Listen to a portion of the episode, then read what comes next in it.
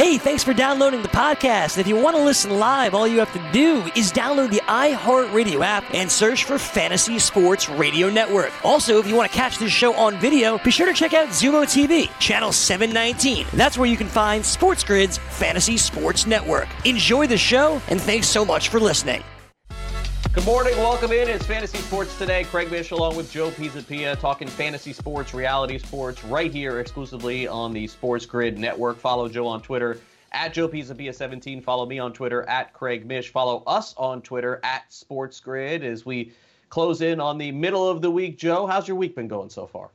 Pretty busy. I mean, I know everyone says they're bored at home. I am not. I need a break. It's been a long day, but a good one. We got another Diamond Bet show in the can, talking a lot of great baseball stuff. So that's been fun. The Black Book is slowly coming together, all the pieces of the puzzle. Everyone's starting to submit their pages to me. So that's very exciting too. And I got to talk a little NFL with my good friends at Five Yard Rush this afternoon over there in UK. They are super bummed about uh, no NFL games out there or MLB games out there either this year, but they're going very strong as well. So it's been a very busy and productive day. How about you, Craig Mish? What are you up to on this uh, fine day? Well, it seems like the same thing every single day. Um, you know, doing the show, playing outside, staring at walls, eating lunch, exercising. It's like this routine that I have every single day is pretty much the same. It's, are you a creature of habit, generally speaking? Uh, not necessarily. No, I don't. I don't think so. Not necessarily. But in in during this, yes, the last few weeks I've been. So you find the structure to be helping you, basically. Basically, uh, every day my uh, son wakes up first because he's got the early class online at 9 a.m. Right. And so I'll wake up with him, get him on there. He does the class from uh, 9 to uh, 10 a.m. is the first one and by that time, my daughter and my wife are up too. and my wife, my daughter's on her class, and my son does his class. Then after that's done, he takes a break, has a snack. He goes back for his second class, which is about 10:30 to 11, and then he has another class from 11:30 to uh, about 12:30. And so that's very interesting how they're doing yeah. it. So you're they're breaking it up in actual classes. See, my kids get all their work, and then they figure out what order they want to do what and how they want to do it, basically. So, and I've got I mean, a fourth grader and a second I don't grader. know what's better or worse, but I, I, can tell you that the first couple of weeks were not good because, uh, you know, listen, for my daughter, she's self sufficient because she's older already, so she just right. gets the work done. She knows when it's due. But for my son, who's seven, he would get the work, and then these these zooms would be over, and then he'd be like, "All right, let's go play." And so this was going on for like two weeks until I guess a lot of the parents said, "Hey, like we need to." First of all, now now the teachers they stay on the Zoom call even after it's over for help. That's mm-hmm. number one. And number two, at the end of each of these calls, they now say, "Hey, now when you're done, it's not time to play. You got to get your work done that I've given you." You know, so that that's the biggest difference is that is that that part of it. You know, all that work is normally right. done at school. Now it's being done at home. But my son is into that groove there. But usually around the time that he does the uh, the mid morning class is when I take. At that point, I break free and I'll take my time at that point. So then I'll jump in on the show, obviously, and do the show from 11 to 1. After that, it is a strict uh, one hour every single day treadmill exercise. Uh, then what I'll do is go out and see if there's mail. I'll just go get the mail in my car, come back. Um, once a week, going shopping for food. Now it's about once. It's it was zero in the first month. Now it's about once a week going shopping for food. Mm-hmm. And then my wife around 4:30, uh, you know, starts dinner. 5:30 we're eating. Six o'clock, seven o'clock uh, everyone's taking a bath, taking a shower. Eight o'clock it's some you know game time, and then nine o'clock then bed. That's Ned it. Ryerson's there waiting for you outside every day. It's the same. Needlehead Ned. Yeah. I know they were talking. I, I think I think it's important for this time mm-hmm. to to have that. I, I would say that the, the the creature of habit is only based around uh, me making sure that I get a workout in. Like I used to not really care. I used to be an intense, intense workout person, and then I just completely stopped. And for about a year, I felt like crap. And then since then, it's just if I miss a day, I get upset with myself, and so I double down on the next day. That's the one thing now that I that I had to change. And you know, going to doctor's appointments and seeing different doctors, they always ask that question, and I always felt so guilty when I wasn't doing it. So I've I've recommitted myself. To, Do you have the same to, thing at the dentist when they ask you if you floss every day? Do you floss every day? I lie. You lie. Everyone lies. No one flosses every day. I lie. If they do, they're neurotic. No one flosses every day. Everyone's like, yeah, I floss, and they know. They know. That's why they give you No, free I 100% floss. lie. They're like, come on, 100% get on there. Look, it's free, and you still don't. You you floss like the next day, and then another one, and then you get something in your teeth a week later, and then you know, it- then the whole thing just dies. Right. So the the things that I used to keep for myself every single day was after this show was over, I would go pick up my uh, kids from school. Uh, I, my wife would usually do the drop off, and then I would do the pickup because of the time of the show from eleven to one. Right. So that was the one part of the regimen that I do miss that I was pretty strict about is that as soon as the show was over, I would get in my car and I would immediately go and eat lunch somewhere. I'd pick a Mhm. different place each day just to change it up, but I'd always leave right at one o'clock. So I'd drive either to a sub shop or, uh, I mean, it's it just different places around or right around where my kid's school was. And then I would, you know, eat, get in my car, and then go on the car line and wait for the kids. But at that time was like my one hour chill moment, sitting on that car. I'd listen to the radio, catch up on everything going on during football. I was looking at the spreads and the lines Mhm. and everything else. That's the one thing, that little part of the freedom that I do miss. That's you know, not being, not leaving at all is is that's that's a hard part of this. That's what I would say. Yeah, I think everyone has their things that they need right now. It's it's tough. I mean, sometimes it's tough to even stick to a regimen right now. It's certain things too, I think. But uh, everyone's got their stuff. Everyone's got their time. You need your me time, Craig Mish. You know, you got hopefully you'll get more of that back here in the weeks and months to come. Hopefully we all do as well. But uh, look, you know, in the meantime, I don't have to do the that stuff we could do. by the way. What? Getting your me time back? Well, I mean, for, well, I first of all, I don't, I don't need any more than I'm already getting. I'm good with that, but I just don't think that we're going to see a crazy change in the world for the next two or three months. I think that there's no, I mean, for they base last night we got our email from the camps that there's no camps in June. So I mean, it's Ah. it's basically now now down to July or nothing. hmm Yeah, we don't. Uh, we, we, we kids would do the half day camps or things like that, or like a week of camp, like a dance camp for half a day or something like that. You know what? I, I look at that with my kids where it says, hey, you know, it's a summertime. You've worked hard all year. You deserve a break too. I like to give them the break. I understand it's not easy for every parent to do that. It's very difficult. You know, they need someone to be with the kids when they're not around. So I'm very lucky in that respect. But you know, the kids need a break too. It's uh, it's it's definitely been a a time of um, challenge, but uh, it's been a really good time here at the Pisapia House. We've had actually had a pretty good time here, so I'm actually grateful for it. I've been uh, looking on the brighter side of stuff, and you know, there's certainly a lot of other people. It's like Twitter's going to be working from home potentially for the foreseeable future too.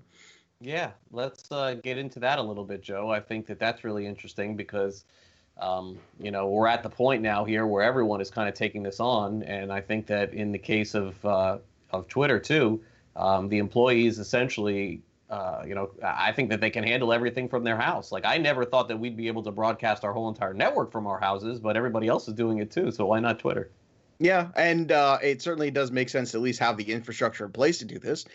Actually, I read a fascinating article too about uh, Governor Cuomo in New York talking with Bill Gates about a lot more virtual classroom things, and you know the idea of these buildings and whatnot, and you know you're keeping all these buildings and running the millions of dollars we spend. But if children can learn in different facets, maybe it's time to start looking at different ways. And I'll tell you what, it's that's an interesting conversation to have because I don't know about you, but you know, school is partially for those kids who don't homeschool. School is a lot more about learning your social things and, and understanding all the pitfalls and the positives and the negatives and going through all those wacky things that you go through in middle school and high school.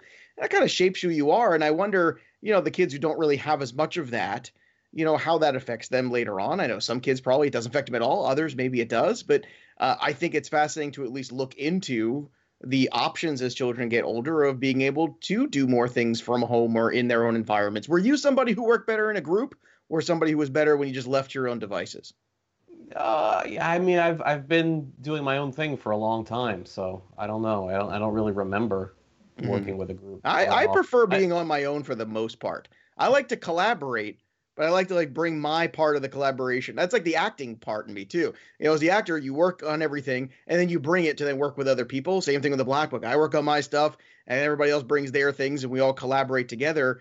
But I kind of cherish that that crafted home kind of thing, and then kind of bring your work in as opposed to I hated the group project because there was that one kid who didn't do anything. There was that one kid who wanted to do everything or at least tell you how to do it The group projects were annoying. I hated those in school. I know that guy. He's working for us on the Purple Book. Yeah, that guy. That guy's a jerk. Nobody likes him. Yeah, I, I think that uh, working at television stations and radio stations for many years, I think that that was probably the closest that I would come to collaborating uh, mm-hmm. in in media. I mean, I worked at at uh, a yogurt shop, I TCBY. I collaborated putting the yogurt in the machines when I was 18 years old. So I think that counts too. But um, I, I think I could go either way. I think I, I don't really you know, I really don't. Um, at this stage of where I'm at, I, I, really don't mind leading. I don't mind following. I don't mind working together. Whatever it is to put the best thing out, that's that's pretty much what I'll do. Now, I think that of of all the things that I've been involved in, TV, radio, anything wise, I think I'll have a, probably a strong opinion on on different things, and so that would make a collaboration a little bit more difficult with people who don't agree with me. But in the end, the one trait that I know that I do have as it pertains to anything is that I will do whatever it is that's what's best for a show, a anything. Like I understand that it is about a team and you have to do things in order to make the team work. It's not a one man type deal. So however anything needs to happen, I'm usually the first one to say, "Hey, I'll do this to make this happen or I'll do this to make that better." So that's that's that's why you were the C. That's why you were the C, Craig. It's not for Craig. It's for Captain. A lot of people think it's just for Craig. not true. It's my for Derek Captain. Jeter. My Derek Jeter cap is being. Do you also send those baskets out the next day too, like Derek Jeter used to? We don't talk about that here, Joe. That's not something that we do on this show. you know, a nice edible arrangement and NDA. I mean, you know, that's perfect way to send people off. I think he's well aware of those jokes, by the way. you know what? They're funny. I don't care if you're Derek Jeter. They're funny. He's I'll not, put. He's not. He's not that sensitive like that. I don't. I wouldn't imagine he is. I imagine he has a much he's a better. Lot, he's a lot like Michael Jordan in that sense. Right. He if you could just, ever strip everything away and get him to just tell you the truth about, you know he what? Would just I want to win, and that's it. Nothing. That's else. another one too. Says about me. You know what? You we talked about who we'd like to see in movies. If they did a ten part one on that Yankee dynasty, and Jeter opened up and was dropping f bombs the way Jordan did in this Last Dance, uh, that I can get behind, man. That could be really cool to see a whole different side of DJ. That would that, be very. That's. I, I would tell you that since he's taken over as the CEO of the Marlins, and I think that, like a lot of other people have said, I put myself in that same category. That once he knows your name, you've kind of crossed like a different barrier with him, and I've crossed mm-hmm. that barrier. So I've had a chance to talk to him privately about different things, and I can tell you that there is so much misconception about like oh, his perception, absolutely. what he what what what they think that he must think about. I mean, he literally, he this guy does never get like, oh, Jeter must be mad. This guy never gets mad. He never gets angry. He, What's he's there to able be mad to about? No, but it's like because people just rip him for nothing all the time. We'll be right back on Fantasy Sports today with our fantasy birthdays right after this. DailyRoto.com. Learn from the game's best DFS players. We don't just give you premier advice, we play every day. All major sports, all year round, we never stop. Industry leading DFS tools and custom projections. And now, the DailyRoto.com Optimizer. In minutes, build and optimize lineups for cash games and tourneys. Learn from the game's best DFS players. Join DailyRoto.com.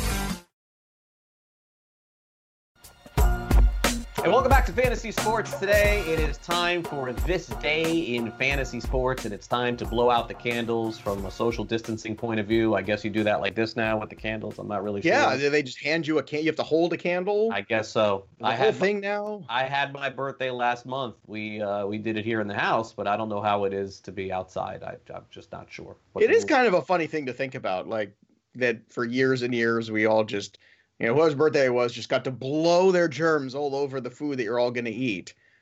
Kind of interesting when you think about it. Not sure where that tradition came from. I know where the Cheers tradition came from, which was, you know, that one, right? You understand why people toast and cheers like that?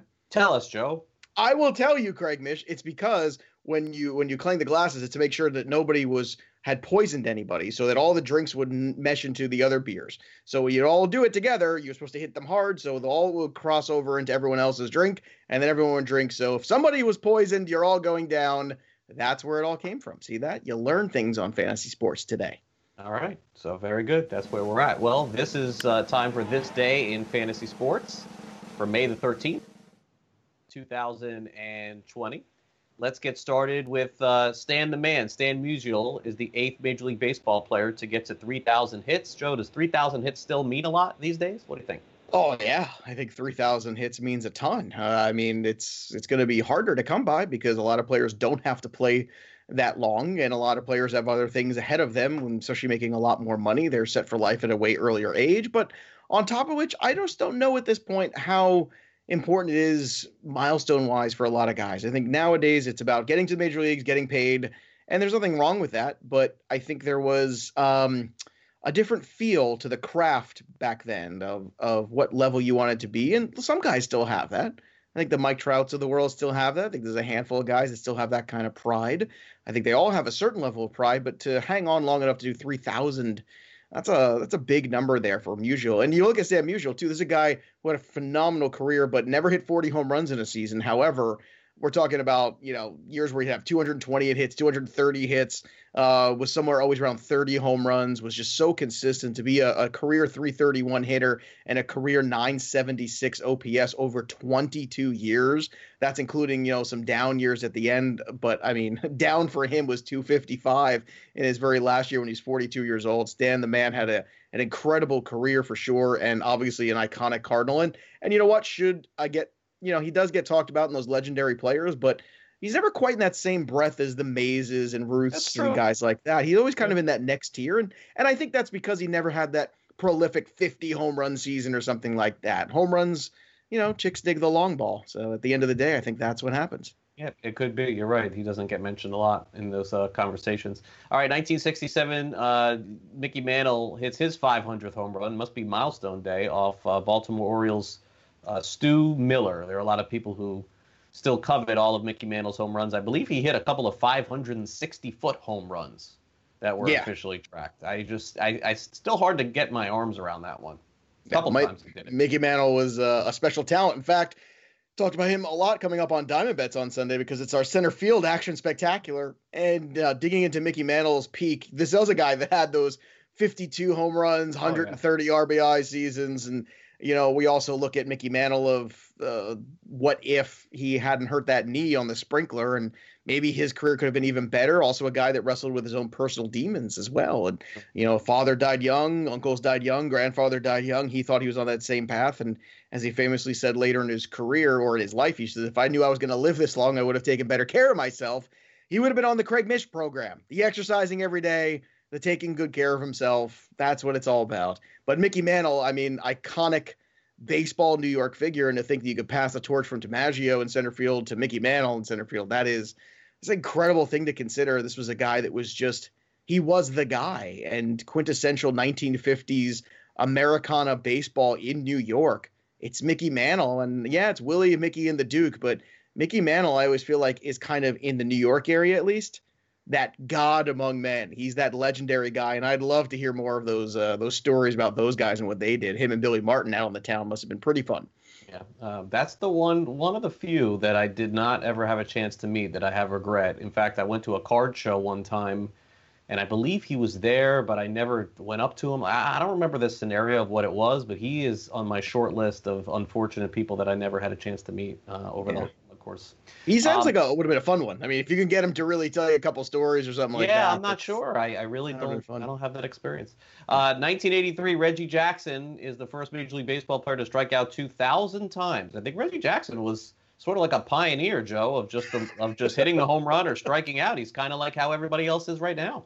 Yeah, uh, I, it's funny. He's paved the way, right? The all or nothing guy, and we've had a lot more of those guys in that era. Dave Kingman comes to mind as another all or nothing slugger in the uh, late 70s, early 80s. But Reggie was probably the most spectacular at it, and he hit a lot of home runs, so I guess it worked out for him. He's in the Hall of Fame. Uh, but yeah, you're right. Unfortunately, there's going to be a lot more guys that hit that mark. I wonder how many guys actually have that mark nowadays because it seems like a lot easier to reach 2,000 strikeouts in a in a 15 year career Good than thing. it was uh, back in the 60s and 70s. You look at some of those Joe DiMaggio seasons where he struck out like what, like 25 times in the season or something like that, where you just you can't even wrap your mind around that. 25 times that's like a month for you know some of these guys, or or two weeks for some more of them. But when I say Reggie Jackson to you, do you always think of him as an A or do you think of him as a Yankee? Because Brett, our producer, oh, and I sure were having this Yankee. conversation. Yeah.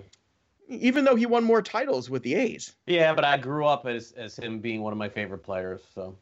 Fair enough. Fair enough. I, I don't think that A's team gets enough credit for that run that they had. They're kind of, you know, the big red machine kind of took over the mantle in the 70s, but you know the A's teams were just as dominant for the first for part sure. of that decade. Yeah, I see. I, am scared to get up because it'll ruin the look of the show. But I have like an oversized ticket, like a two foot ticket of the 78 World Series signed by Reggie Jackson in my office. So. I, I love that everything is with barely it's all right there. Reach. Like you name something, I, I feel like I feel like you're you look at the background, everything looks sunny and wide open, but really all around Craig Mish, it's like hoarders. It's like this incredible weird thing where all these boxes are piled up and all these things, and at any moment he could just reach I and pull just, something out. I uh, love it. Name it, I probably have it.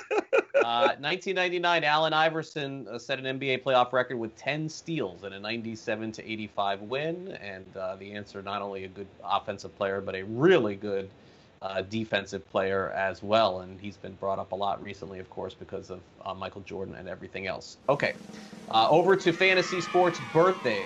So here they are for May the 13th, 2020. We'll lead off with Bobby Valentine, and a really good manager for a long period of time. Fun guy to talk to as well. He's been posting some fun videos also in, uh, during the pandemic. Of course, he's known as being a great Mets manager, but of course, uh, you know, Joe was in a lot of other places too, Texas, and then at the end, Boston. Nobody wants to talk about that one. no, Boston didn't go very well for him. He did have the awesome white hair by that point, which is pretty cool. Uh, but you know, Bobby Valentine, uh, he did have a good run with the Mets, but I'll always think of the mustache. I'll always think of him getting thrown out, coming back with the eye black, the fake mustache, changing the shirt, dark glasses. Uh, you're supposed to be the leader of the team, the manager, the adult in the room. And um, I don't think that was a very adult moment. Uh, I just, I don't know, Craig. I mean, could you imagine a Major League Baseball manager right now doing that? I don't know if I can. I feel like they would get fired immediately. Somehow Bobby Valentine got away with it. I'm not sure how. It was fun it was it was a big moment for baseball him sitting on that bench like that. But unfortunately, it's he's either love or love him or you hate him type guy. There's a lot of people who didn't like him too. I think I uh, respect uh, him as a baseball man too. And this was another dude also that was a very talented player who also had an early career injury that kind of unfortunately derailed what was a very promising career when he came up with the Dodgers, I believe, if memory serves. That's that's correct. Uh, 1961, Dennis Rodman was born and of course uh, his name is out there a lot with the last dance being on all the time. I've told my uh, story about me, him asking me to wash uh, his car many times. 1978 barry zito. Yeah fun facts about barry zito. The guy got absolutely paid by the san francisco giants a huge contract. I don't know if he was ever quite worth that amount of money. No. also barry zito the guy that picked the number 75 because he thought it looked good that his name looked like it was on a shelf. It's a real quote from barry zito that's why he wore 75. So there you go. And yeah, you think of the uh, Hudson, Mulder, Zito era, and you think of all the genius of Billy Beane and Moneyball and all this stuff. But it's funny how you can look like a genius when you have three absolute horses in the front of a rotation and never really win anything else without that kind of uh, pitching around you. So I always kind of found that to be a bit of a fallacy of the the genius of the Oakland A's. Yeah, it was something about on base percentage. Yeah, that's a good thing. It's something you can work tours and walking more and all that stuff. But at the end of the day, you have three aces in their prime, you're going to win a lot of games too. Yep. All right, uh, closing out the birthdays, we have Mike Bibby, born in 1978. Really good, underrated NBA player for a long time. And uh, Mathieu, born in 1992. And that uh, closes out our birthdays. Any thoughts on uh, the, the, career of Bibby or the still still going blossoming yeah, yeah of uh, of Mathieu, who's really, I mean, look, he was kind of discarded and really ended up having a good year last year. He was. Uh, this was a guy that really turned his life around too with Bruce Arians and the Cardinals. So good story there. I like the good stories. It's never too late, uh, obviously, to uh, to turn things around. And he had a ton of talent, and luckily he was able to uh, find himself in time before things got away from before you lose a career. You know, we are going back a second too to 1999, talking about Allen Iverson. I feel like Allen Iverson was also the beginning of a new era in the NBA where it started to become a little bit more about the the one-on-one isolation game. I feel like Allen Iverson started that movement almost in a way. Do you do you kind of get where I'm going? Where you know it's a lot more passing and things like that in the NBA, and and I feel like the Allen Iverson kind of marked that age of all of a sudden you were isolating guys and just letting Allen Iverson go one on one with a guy because you would always be able to get a shot off or get a move on him or, or break free. And I felt like that's kind of that earmark of where the the game started to again evolve into more of what we have now. It's an interesting thought. I never really you know, thought of it that way, but uh, at the time that Iverson came into the league, there's no doubt like he was uh, that crossover dribble that he had really changed sure everything. And so I think that that's uh, you know interesting point. Also, uh, part of it is the NBA has changed so much in terms of the amount of points that are scored, and Iverson was part of that new era of where you know any time in the NBA now games aren't 87 82 anymore. Every single game is 110 to 105 120 to 110 right. the totals if you're going to bet on them are somewhere in the 230s 240s that's just people just don't even talk about that. Yeah because you see some of those changed. scores when you're watching the last dance some of those games sometimes it's like 88 to 85 you know that, that's like oh, that's a third quarter that's a third quarter game right now in modern day nba that's where you're leaving you're like oh good must be the beginning of the fourth if that's the score but you're right it's the lack of defense it's the fact also everybody everybody's very three point happy nowadays i mean i was yeah, before reason that's, listen the points pay the bills I mean, James points Harden, pay the bills. MVPs, points. I mean, this is. But does defense what... still win championships? I guess that's the question. Uh, not on the Warriors, didn't so. No, but then again, the Warriors had pretty much every good player in the NBA at one time, so that also helps. All right, we'll uh, take a quick time out on fantasy sports today. We got plenty more to come here on the show a little bit later. What we're going to do is dive into some Major League Baseball discussion and maybe pick some players that could be potential National League designated hitters from the NL East. So stay tuned for that. More Sports Grid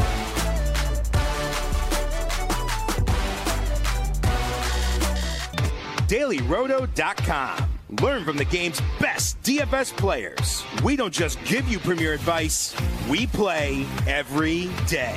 All major sports, all year round, we never stop. Industry leading DFS tools and custom projections. And now, the dailyroto.com optimizer. In minutes, build and optimize lineups for cash games and tourneys. Learn from the game's best DFS players. Join dailyroto.com. Welcome back to Fantasy Sports. Today it is Craig Mish along with Joe Pisapia as we have no baseball yet. We're getting closer and closer, I believe, to having a season.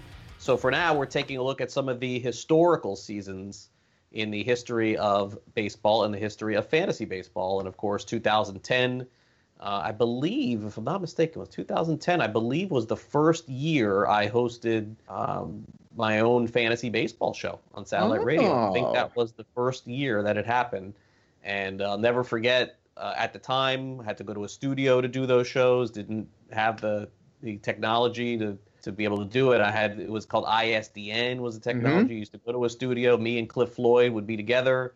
Uh, he, he just retired the year before and I'm teaching him how to play fantasy baseball, and we're going over these guys and Carl Crawford. I'm like, is he still going to be good in Boston, wherever he went? Oh yeah, he'll be fine. Like I had Torii Hunter. Like I, I remember having these discussions and him calling these guys personally, and I had some relationships, but of course not like him. So he's you know literally tapping into all of this information, right. and that was the beginning of of that. I I can't say that I mean, I feel like fantasy baseball is more popular now than it ever has been, and the NFBC data would show that because more people are playing. But I would say that the nine year run that I had doing that, it was more or less growing and growing and growing to the point where I think that even though baseball's popularity isn't what it once was maybe 20, 30 years ago, I still feel like the same amount of people are playing the game. Well, I think high stakes uh, has certainly grown in the baseball world too. I think that's an offshoot of people who've played for so long and the confidence level that a lot of them have. But uh, again, you know, when you look at the fantasy pie, you know, uh, look at book sales, for instance, things like that. NFL is just such a dominant force over everything. But I wanted to take a look back 10 years ago. I didn't realize that's when you had started there. I remember I us trying to get 10. on that same channel, myself and my podcast partner at the time, Dan Stratford. And uh, we were, you know, hey, we got a podcast. We'd love to come on. We'll take any time slot. I know you're starting this channel. We want to be a part of it eventually I did work my way in there and I ended up working with you. And uh, it's funny, here we are 10 years later and years. it's it's a crazy, it's a crazy road but i want to i want to say 2010 was the first year that i did it it's yeah i definitely think it was 2010 i i because i remember when we knew that channel was happening. Like I remember it was around 09 2010 when we knew that. And by the way, the, the first show, little known fact, the first show and the first shows that I did on that channel were all football before I did baseball. No, look at that. But 2010, the top draft pick in Major League Baseball was Bryce Harper. And Bryce Never Harper still in his in his prime years, just signed a huge contract a couple years ago with Philadelphia, and uh, obviously embracing the city. The city's embracing him. I think good things are going to come for that Phillies team. The MVPs that year. These guys still, well, one of them still playing in the major leagues. Bryce Harper obviously still is, but Joey Votto still hanging on. Not quite Joey Votto of old, obviously, but 2010 was a very good year for Joey Votto. 36 home runs for him uh, I think he's 37, 113 RBI, 16 stolen bases. He had a 424 OBP and a 1024 OPS. And of course, we can't forget about the year Josh Hamilton had as American League MVP. Now, Josh Hamilton's been a story of redemption and then falling backwards time and time again. And it's funny when we think about this the uh, the career of Josh Hamilton, you think of moments of of peak like 2010 when he wins the MVP. You think about the Yankee Stadium uh, moment in the home run derby, all of those. And then you think about all the other negatives and the recent negatives too for him. But 2010 obviously hit 359 that year and with a 633 slugging. That pretty much tells you all you need to know about that. So again, I feel like the Josh Hamilton story went from being a, a feel good one to a not so feel good one. And here we are, you know, at this point, how different 10 years can really uh, shape your opinion of someone. Yeah, Hamilton, I'll always remember the home run derby and being there at Yankee Stadium. I was there and I remember watching it thinking I'll never see anything like this ever again, and I don't think that we will. And look, other players have hit more home runs throughout the home run derby, but the show that he put on, just home run after home run, was amazing. Um, in terms of Votto, you know, it's it's a bad job by me by not researching this uh, before before the show.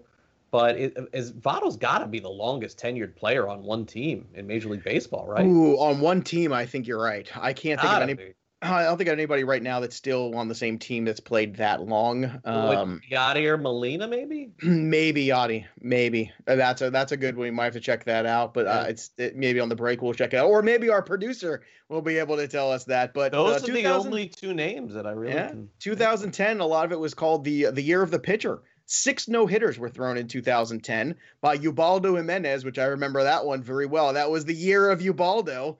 Uh, one of the first pieces I ever wrote, actually, on fantasy for a site was about Ubaldo Jimenez, Dallas Braden, Roy, well, of course, the famous Mother's Day no hitter that he threw. Uh, Roy Halladay threw a no hitter on May 29th. That's right. Edwin Jackson, Matt Garza. There's a name from the past. Oh, so uh, okay. those were your no hitters, the most ever in a single season.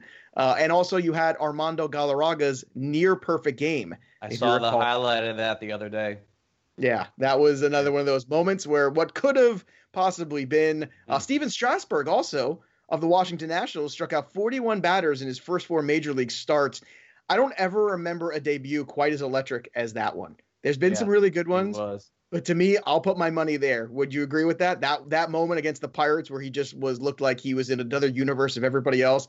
That was a very exciting debut. It's true, and and he really didn't uh, live up to his potential fully until this past year, ten years. I mean, that, that's that, that's really hard to believe. And that's why way, I thought this was an interesting year to do because you have that debut of Strasburg, and now this is his major, or you know, one of the major paydays he'll ever have in his career oh, just yeah, this past year.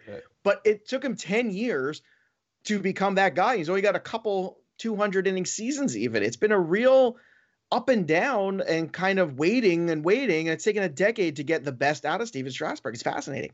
By the way, uh, in I think in 10 days, I think I mentioned this probably on the show, but in 10 days, there uh, th- the ESPN 30 for 30 is going to debut the Roy Halladay one. I am telling yeah. you now, it's it's going to be as good or better than anything that we've seen. Well, his, Roy Halladay. His wife is incredible talker, incredible. Um, oh, here, oh, we've got some uh, messages for Brett. Here's the longest tenure guys: Wainwright, Zimmerman, uh, Pedroia, who's barely playing, and Molina. All of those guys are still uh, pretty. Did Pedroia play last year? No, right? No, he did not play. Uh, no, I don't think he got the field at all last year. If he did, so Molina's like, number one. Uh, I believe that's what he's saying there. Okay. But Roy Halladay in I forgot about Adam Wainwright. Yeah, let's let's remember Roy Halladay winning 21 games in 2010. He led the National League in wins. In the American League, it was CC Sabathia who just posted a picture on Twitter or Instagram. Do you see him? He's yoked. Look at CC. He's looking huge right now. Uh, also, some guys there. Uh, Felix Hernandez, King Felix, led the league in ERA, in the American League. Kevin Millwood lost 16 games. Jered Weaver led the league in strikeouts in the American League with 230. How did that ever happen? I don't know. I am not sure of Jered Weaver, but here's another one in the National League. Tim Lincecum leading the National League in strikeouts with 231. Lincecum, another one of these guys there was a window here That's where he it. was must see television. So much fun. Oh, he'll never last. All these things. Well, they were right. He didn't last. My right. God, it was a really fun ride. I remember his no hitter. I was on air live at SiriusXM broadcasting that night while that game was going on. We were doing pitch by pitch basically as that was happening through the eighth and ninth inning.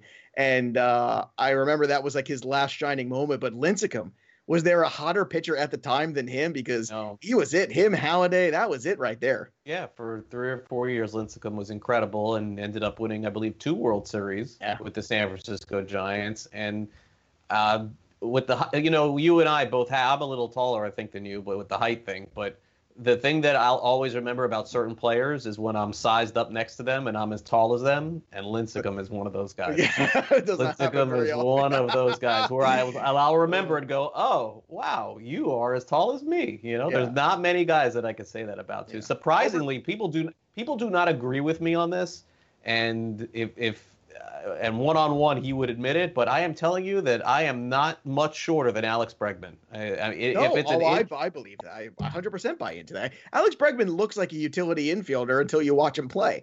I mean, if I just saw him, I would think, oh, look, that's just you know just a jag. He, he maybe he's, he's five nine. Maybe he's five. Well, I like that all the short guys are dominating right now. Yeah. I like that.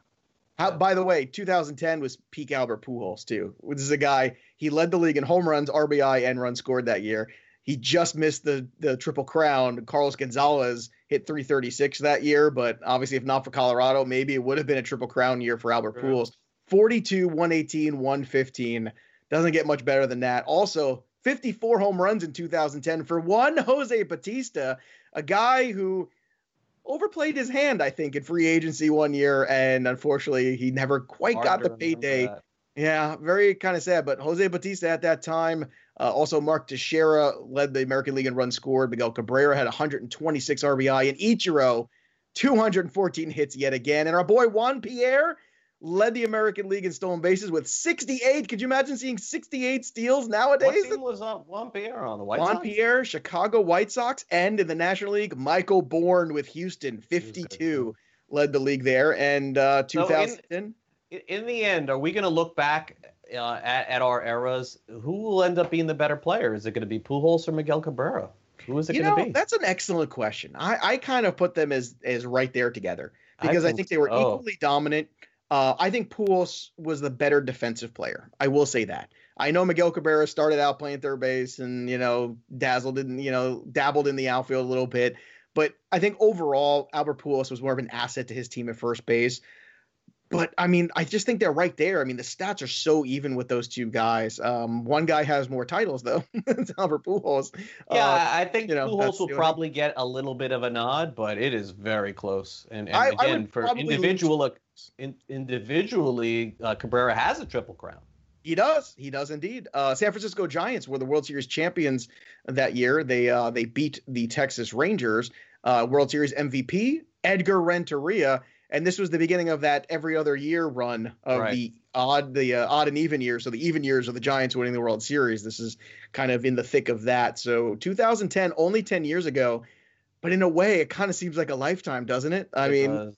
It when you think about that. I mean bryce harper number one overall pick still in his prime everything else it's kind of like wow it feels like so long ago to think about names like Jered weaver and kevin millwood for god's sakes yeah, no, it's it's true, and especially hearing the pitchers, that's the most significant change that happens. Yeah. Josh Johnson, baseball. Ryan Wilson, those were the kind of the guys that people were fighting over each other to have in uh, in fantasy leagues. And look, now you know, not not a lot of long careers here, except for Halladay and Sabathia. Those were kind of the two guys that we were talking about. But Lincecum didn't quite go as long as you hoped.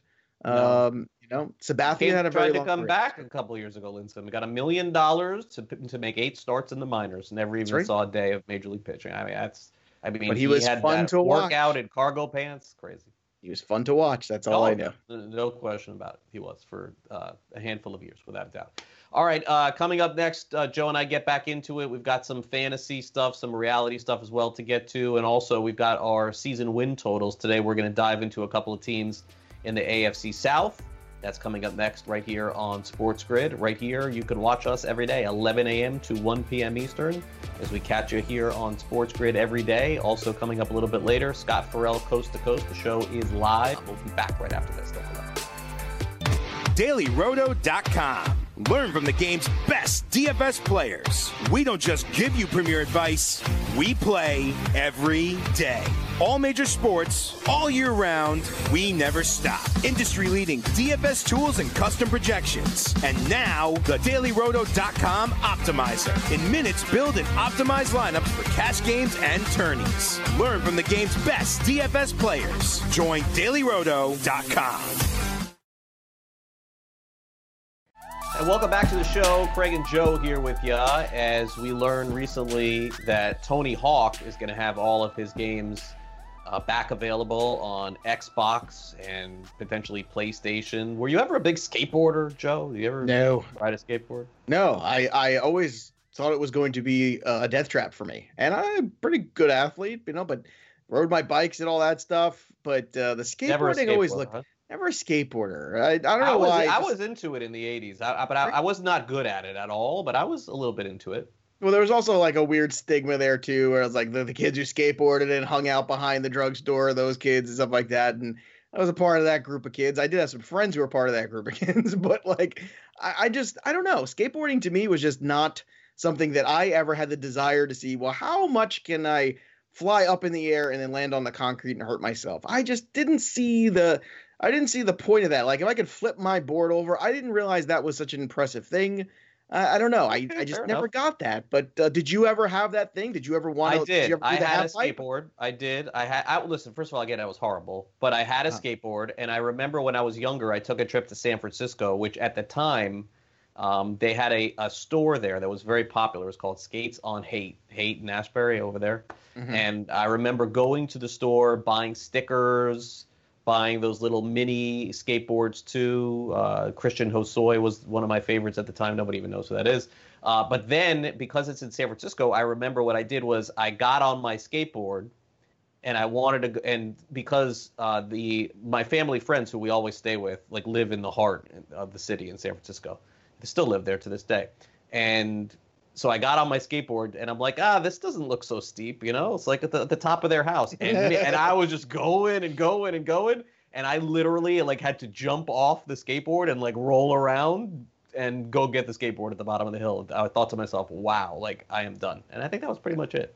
Yeah, the X Games I never thought were going to become the thing that they were. They are. Yeah, and, and yeah. they are. I mean, I think at wow. one point they were even more popular than they are now. I could be wrong about that, but Maybe it's just because it seems like there's so many other options. But I think there was a time in that in that late '90s where, and you know, the Tony Hawk era where the X Games became just a phenomenon. Uh, you know, ESPN really capitalized and found alternative sports, as I like to call them, the Mountain Dew sports.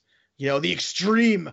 Right. You know, the different colors of Mountain Dew, and that's you drink the Mountain Dew, and then you get on the skateboard or the BMX bike and you do stuff. But yeah, and who'd have thought that some of the X Games things would eventually become part of the Olympics too, which were fascinating. Not something that anybody thought that would ever happen, but it did. And Tony Hawk is, I think, the most iconic figure without oh, for sure, anyone even yeah. yeah. anyone even talking about it. I, I wonder is is he kind of arguably the most you know when you're talking about somebody who just dominates a sport? I mean, he's kind of in that same realm of the all-time greats like of anything, right? Yeah. Yeah, we don't talk about it that way. His, it's true. His name is is is synonymous the with the sport. Yeah, I mean yeah. it's it's the entire sport for sure. But it also got me thinking because right now is is are you still playing Animal Crossing every night? Or oh, that, I'm playing the Animal. If in? I get a chance, not, it, it, it's not oh, looking good we're for down to I get a chance. Uh, well, you know, you said Joe, can you come back on here? So the hour I used to have to myself, now it's gone. Yeah, no, it doesn't exist anymore. But I'm happy to spend. What about eight o'clock at night? Oh, by that time I'm I'm, I'm checked out. But you know, maybe I just finished. I did finally. No, I'm not. I'm not Jake. But I will say this: I did finally finish Ozark season three last night. So that's what I did at eight o'clock last night. So now I'm caught up on Ozark. Let me tell you, that's the way to end a year for a series like that. That's yeah, how I don't want to ruin it for anybody, but yeah, no, but that, really good. That's really a heck of an ending right there. talk do you, think, do you think it's the best drama type show that that we've had in the last five ten well, years? you know, so. I thought Game of Thrones had some elite level acting, but I don't think there's ever been a show that had such incredible um, episode to episode complete character to character acting that you get. Like, you know, there's always hit and miss in different things. I think Game of Thrones, but Game of Thrones is classical. It's a different kind of feeling with the language. In terms of modern contemporary acting, I think I would put Ozark. I think season nine, uh, excuse me, season three, episode nine, this uh, last ones that I were watching last night, the scenes between the brother who's dealing with the mental illness that guy and Laura Linney, the, the stuff going on, the work between the two of them as actors is just off the charts. It's like going to acting school for people. I mean, you can go there and you can learn so much about working with each other, but also how much how important emotional preparation is. And you got to realize, you know, people take for granted, just like on this show and other shows, things happen and you have to stop and then restart again. And you've got to do that same scene with that same emotion I don't know, five, six, seven, ten times potentially, and then you got to turn and do it from different angles, so you get the pickups for the close-ups for Laura Linney's character and the close-ups for the other character, and go back and forth. People don't understand how difficult film acting can be and how arduous, but a good director will set everybody up so they can only have to do that scene a couple times because it's so emotionally taxing. What do you think about? You know, they realize that that that's that episode probably took days and days and days to shoot, right? Maybe even weeks to shoot imagine how many times and how many spots you had to like get up and gear up for that again. People don't realize how hard it is, but for my money, man, I think it's right up there with anything I've ever seen acting wise. It is so good. And one of my old teachers on it, who uh, played the lawyer, oh, really? my friend uh, Janet McTeer, who uh, was actually uh, played Helen on the series, who uh, I was so pleasantly surprised to see her. And if you notice, she is so enormously tall. There's a lot of scenes where she's actually someone's on a step talking to her or someone like walking behind her two feet, and that's a little little tricks they do on camera, so people look like they're in the same status. But she is a good six foot plus. he's, he's a very tall woman. well, I, I, will say this: um, I don't want to ruin the show for anybody, but it's very unclear as to whether or not she will appear on the next uh, episode. Of, of uh, all I'll say is this: um, we're unsure. We'll just leave it at that. This is one of these things. I will say this: I'm pretty sure that even if they ended the show and never did another one, I would be satisfied with the show.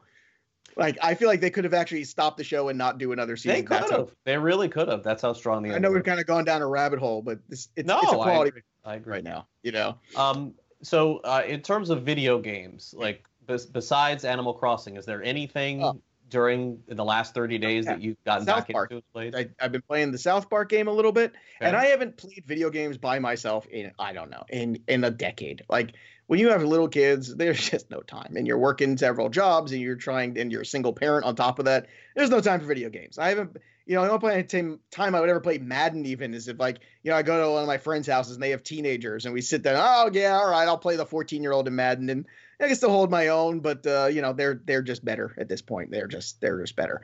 Uh, but it's been kind of weird. Like, video games almost like my kind of release. There's been that South Park game I told you it's called the Fractured But Whole. Yeah. Mm-hmm. Very funny game. Again, that that's kind of like my speed. It's like I don't want something too challenging.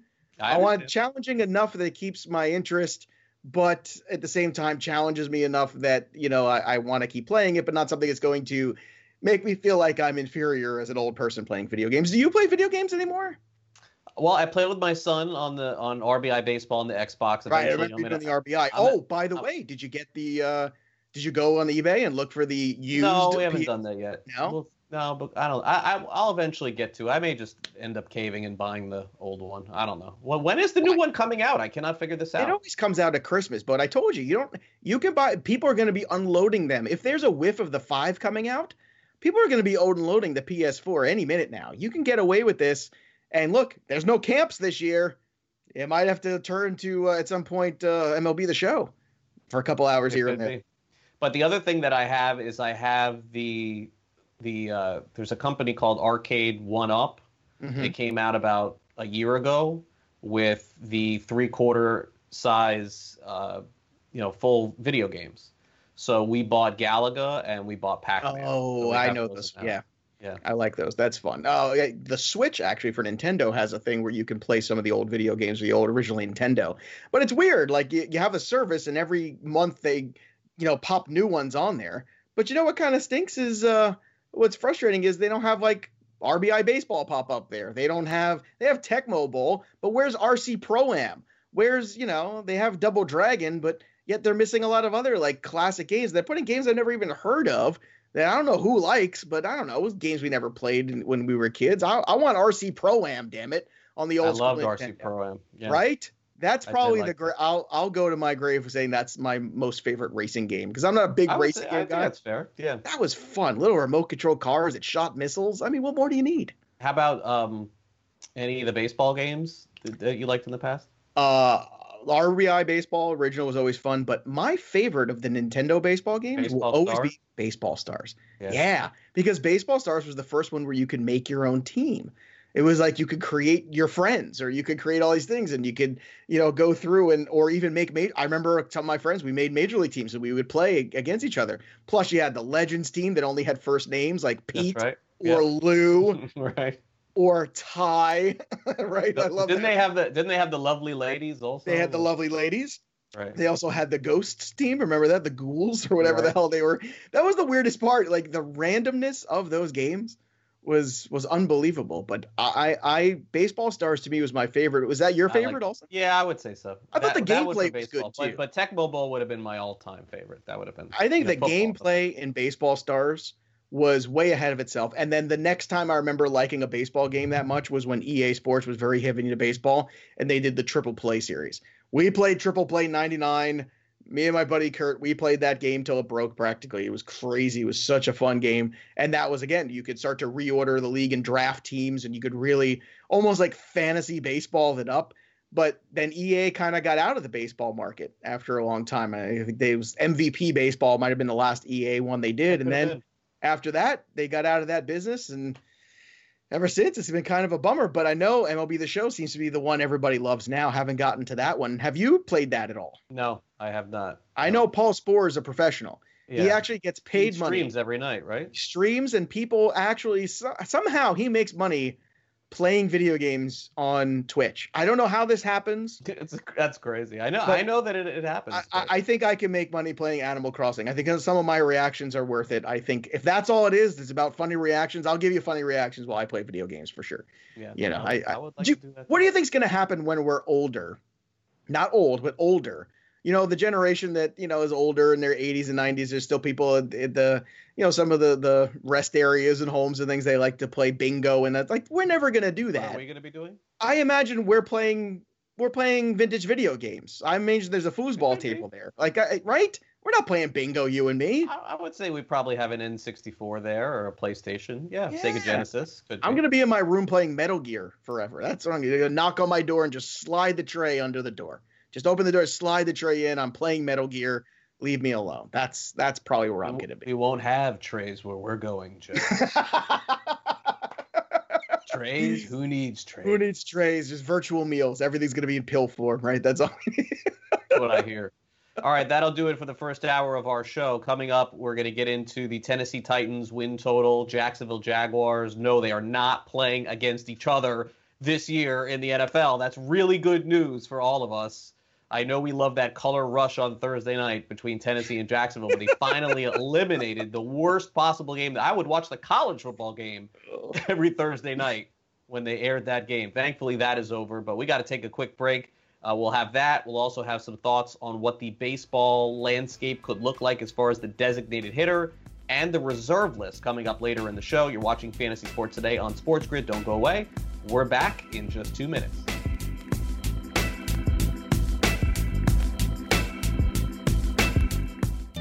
dailyroto.com. Learn from the game's best DFS players. We don't just give you premier advice, we play every day. All major sports, all year round, we never stop. Industry leading DFS tools and custom projections. And now, the dailyroto.com optimizer. In minutes, build and optimize lineups for cash games and tourneys. Learn from the game's best DFS players. Join dailyroto.com.